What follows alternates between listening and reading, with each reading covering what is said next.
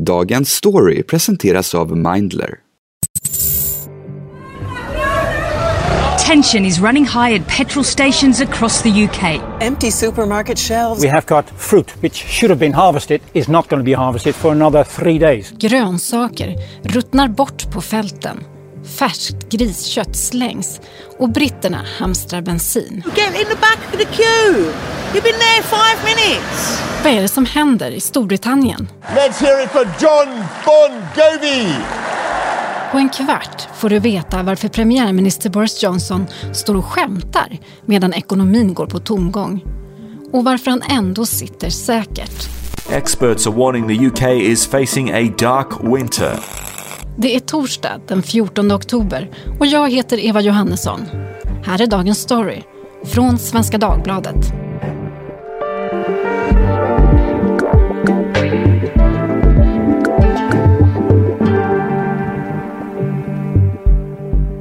Therese Larsson Hultin, du är utrikesanalytiker på SvD och du följer händelseutvecklingen i Storbritannien. Det är väldigt kaotiskt i landet just nu. Kan du berätta hur situationen ser ut? Men det är ju nästan som man tycker synd om britterna. Det är så många saker samtidigt. Dels är det ju då det här med bensin och dieselbristet och timslånga köer till många mm. bensinstationer. Det är elpriser som har gått upp jättemycket. Det är gaspriser som har gått upp flera hundra procent. Flera bolag, typ stålbolag, cementbolag, sådana här energikrävande industrier har till och med sagt att, att de kommer säga upp personal och tvingas liksom göra stopp i produktionen om de inte får hjälp med att klara el elpriserna. Ehm, det är brist på slaktare som gör att typ grisar har inte kunnat tas om hand utan har fått slängas. Det är ehm, grönsaker som ruttnar på fälten för det finns inte folk som plockar dem. Och så är det matbrist alltså i mataffärerna ehm, med tomma hyllor. Vad är det för typ av varor där som det är brist på? Ja, men alltså, där har eh, affärerna prioriterat de varor som de tjänar pengar på och de, därmed valt bort de som har låga marginaler. Typ pasta som tar stor plats och inte som de tjänar inte så mycket pengar på. Mineralvatten och sådana produkter. Tittar man på bilder ser det ut som Sovjetunionen i många brittiska butiker just nu. Ja, det är ju helt galet. Vad är det som ligger bakom allt det här? Ja, men det är flera olika saker. En stor anledning är ju då bristen på lastbilschaufförer. Det saknar ungefär 100 000 lastbilschaufförer lastbilschaufförer i Storbritannien. Ehm, för det är inte brist på bensin och diesel i landet. Det finns i hamnarna. Det når bara inte bensinmackarna. Och även då vad det gäller eh, matvaruaffärerna så är det samma sak. Där har man då just in time leveranser, alltså att det levereras matvaror då varje dag i vanliga fall och det gör det inte just nu. Så det är en stor nyckelfaktor. Men sen är det även restaurangpersonal som saknas. Det är mängder av personalbrist på många olika ställen plus då energipriserna och sånt där. Det har ju helt andra orsaker.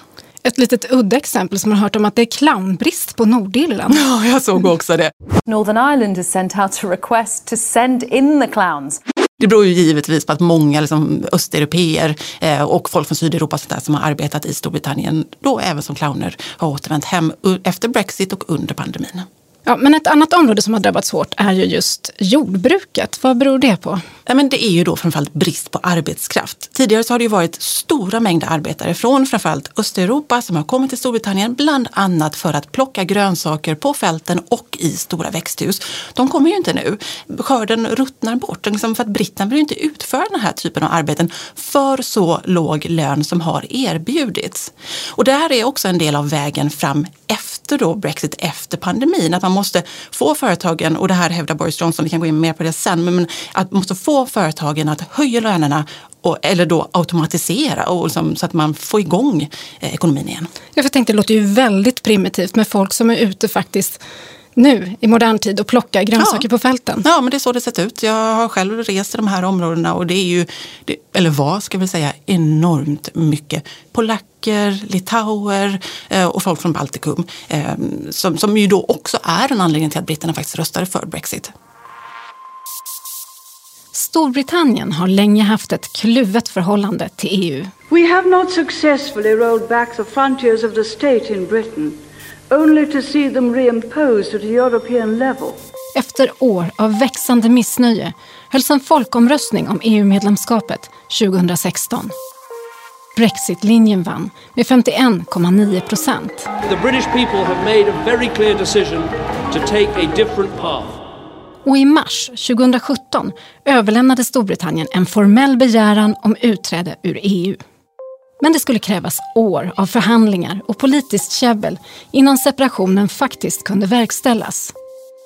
Natten till den 1 februari 2020 gick Storbritannien ur EU och den fria rörligheten mellan EU och Storbritannien för bland annat varor och personer var nu avskaffad.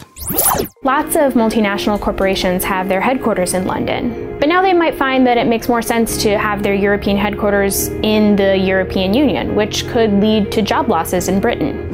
Men borde man inte kunnat räkna med att det skulle gå precis så här? Ja och nej. Alltså det vi ser nu är ju inte bara en konsekvens av Brexit utan det är ju även en konsekvens av pandemin. Eh, och exakt vad som är vad är jättesvårt att säga. Det kommer ju såklart att doktoreras på det här. Men här och nu så är det jättesvårt att särskilja vad är vad. Men med det sagt så är det klart att, att före pandemin och före Brexit så var Storbritannien ett låglöneland som attraherar arbetskraft vilket gjorde att företagen inte gjorde, alltså de, de moderniserade inte, de automatiserade inte. Eh, Ehm, och det är det man får betala priset av nu. Boris Johnson, eh, han gör också en grej av att det här är en del av omställningen. Att nu får företagen betala priset för att de inte gjorde det de borde ha gjort tidigare. Storbritannien ska gå från vara låglöneland, lågproduktivitetsland till att bli ett höglöneland som är högproduktivt. Och han säger liksom att det här kommer göra ont, men vi måste igenom det här.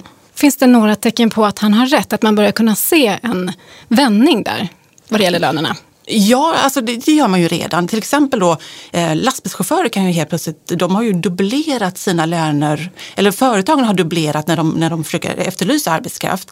Eh, så att idag kan man ju tjäna, jag såg någon siffra, så här 18 000 kronor i veckan, man räknar ofta i veckan i Storbritannien hur mycket man tjänar. Eh, vilket ju är jättemycket pengar för en lastbilschaufför. Eh, så det kan man se. Men, men eftersom det är skriande brist på arbetskraft så är det klart att lönerna kommer att stiga. Men på det stora hela kan man säga att det är en ganska tuff situation för britterna just nu. Hur påverkar det här deras ekonomi? Jo men det påverkar ju. Eh, vi, kommer ju, vi ser redan en ganska hög inflation. Eh, risken är väldigt stor att den kommer att bli ännu högre då med de här stigande kostnaderna eh, på allt från mat till bensin till el. Så att inflationen kommer ju gå upp med då eventuella räntehöjningar så småningom. Så att det, det kommer bli kännbart framöver. Man skulle ju kunna tänka sig att det här ledde till någon form av opinion mot Brexit. Hur är det med det?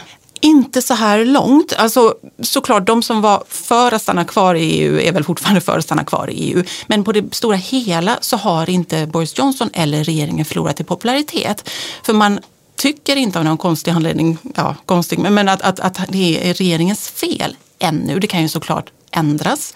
Boris Johnson stod till exempel, det var, partierna har ju sina kongress just nu och, och Torypartiet hade sin förra veckan. Och Boris Johnson höll ett väldigt uppmärksammat tal där han under 45 minuter skämtade sig igenom liksom hela sitt tal och det var liksom Boris Johnson i hög form.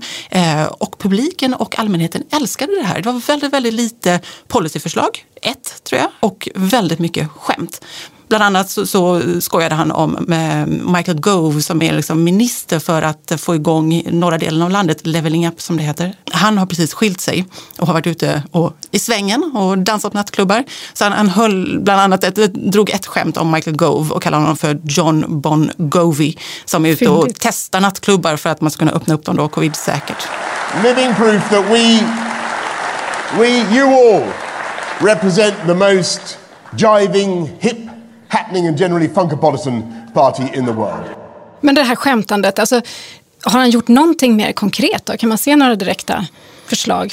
Men partikonferensen som var då förra veckan, hela den handlar om det som kallas för leveling up. Att få upp den norra delen av landet och bli på samma nivå som den sydöstra, som är den rika delen av, av, av England då, eller av Storbritannien. Där så pratar man om att man ska, eller man har dragit igång att, att bygga snabbtågbanor och så vidare. Men det är lite fluffigt än så länge vad som ska göras. Och det är väl också det som är Boris Johnsons utmaning framöver. För han måste ju leverera nu. Dels då ska det bli högre löner till, till arbetare, eh, men också då att, att norra delen av landet ska komma ikapp. Så att lyckas han inte med det, det, det kommer ju bli en utmaning, absolut. I Storbritannien talar man nu om en ny Winter of Discontent, missnöjets vinter. Begreppet, som ursprungligen är ett Shakespeare-citat, har i folkmun blivit ett uttryck för vintern 78-79. Now is the winter of our discontent made glorious summer by this son of York. Det var en osedvanligt kall vinter och kriserna avlöste varandra i Storbritannien. Det var energikris och hög inflation och landet lamslogs av strejker. Britterna tvingades snåla på en mängd olika sätt. Företagen hade tre dagars arbetsvecka för att spara på el. Många restauranger och pubbar höll stängt. Nyhetskanalerna BBC och ITV började sända varannan kväll för att minska elåtgången och britterna uppmanades till och med att duscha tillsammans. I am determined to prove a villain and hate the idle pleasures of these days. Och det här är någonting som finns kvar i britternas minne och framförallt de som var med om det som något nästan mytomspunnet, inte som något positivt men ändå som en så här, hmm, det där klarade vi. Och man har sett mängder av artiklar i tidningarna nu som, som en, en råd, ett råd från oss som var med till er, som, er unga som inte minns och så hur man ska klara det här. Och man, man är inställd på att det kommer bli en andra winter of discontent nu. Det här ledde ju då till den dåvarande Labour-regeringens fall. Mm. Kan det bli Boris Johnsons fall, den nya winter of discontent? Nej, inte just nu. Eh, alltså han har ju en majoritet på 80 ledamöter i parlamentet valet och det är inte val förrän om tre år tror jag. Ehm, så, att just nu, nej. Däremot så kan det ju, om folk ändrar inställning till honom ehm, så kan ju det bli någonting som påverkar honom absolut. Men just nu så är han någon form av cheerleader in chief. Ehm, alltså att hans, han ser som sitt jobb, och det här har han varit väldigt öppen med, men han ser som sitt jobb att sprida optimism i landet. Och det var ju det vi såg i det här eh, talet som jag var inne på förra veckan. Liksom att han, han vill dra igång liksom britterna att liksom, se positivt på det här. Vi ska klara det här, vi ska göra något bra av det. Um, och så här långt så har det ju funkat. Och det är möjligt att det funkar framöver också. Han är ju någon typ av teflonpolitiker mm. som klarar skandaler som, som vanliga politiker aldrig skulle överleva. Men det här eh, samhället som han föreställer sig nu, Boris Johnson, man ska lämna den här låglönelandet bakom sig med billig arbetskraft. Hur ser alternativet ut som han tänker sig?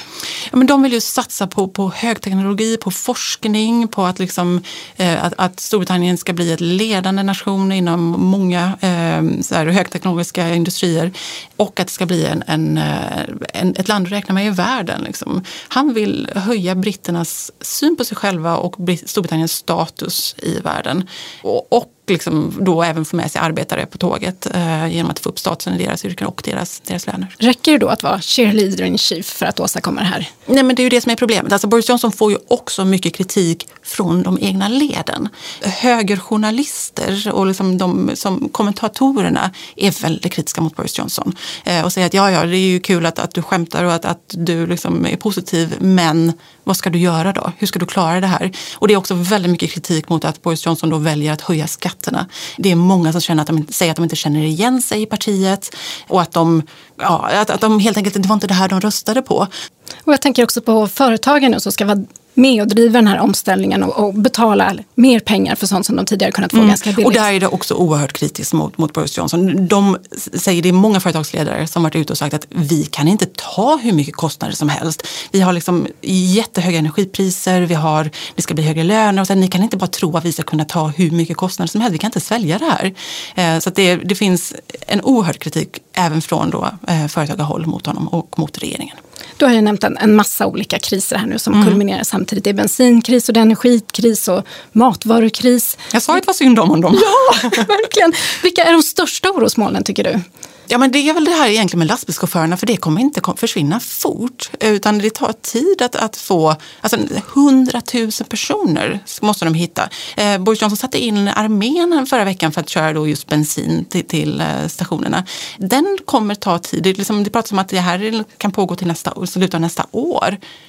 För att det är nog det som påverkar vanliga människor mest. Man har ju till och med talat om att varorna ska ta slut i julhandeln. Ja, det är en annan sån här grej. Ja, vad tror mm. du, blir det något julfirande ja, men det är klart att det blir. Det blev ju jul i fjol när det var pandemi och de var instängda. Liksom. Och det är klart det blir jul i år också. Men, men folk får väl vara inställda på att de kanske inte kan få tag på den, det senaste de vill ha till sina barn i julklapp. Eller så här, att det kanske de får välja något annat på julbordet eller handla i god tid. Men det är klart det blir jul, det blir alltid jul. Tack Therese Larsson Hultin för att du kom hit till oss i Dagens Story. Tack. Har du känt att du har svårt att prata om hur du mår eller inte riktigt vet var du ska vända dig? Det kan handla om stress, ångest eller andra psykiska besvär. Mindler kan hjälpa dig.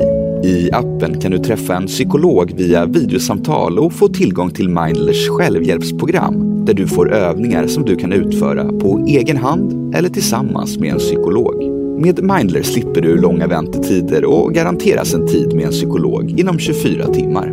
Ett besök kostar 100 kronor, en liten investering för något väldigt viktigt, din psykiska hälsa. Vi som gjorde programmet idag är producent Gabriella Lahti, redaktör Maria Sundén Gelmini och jag heter Eva Johannesson. Vill du kontakta oss så mejla till dagensstory.svd.se.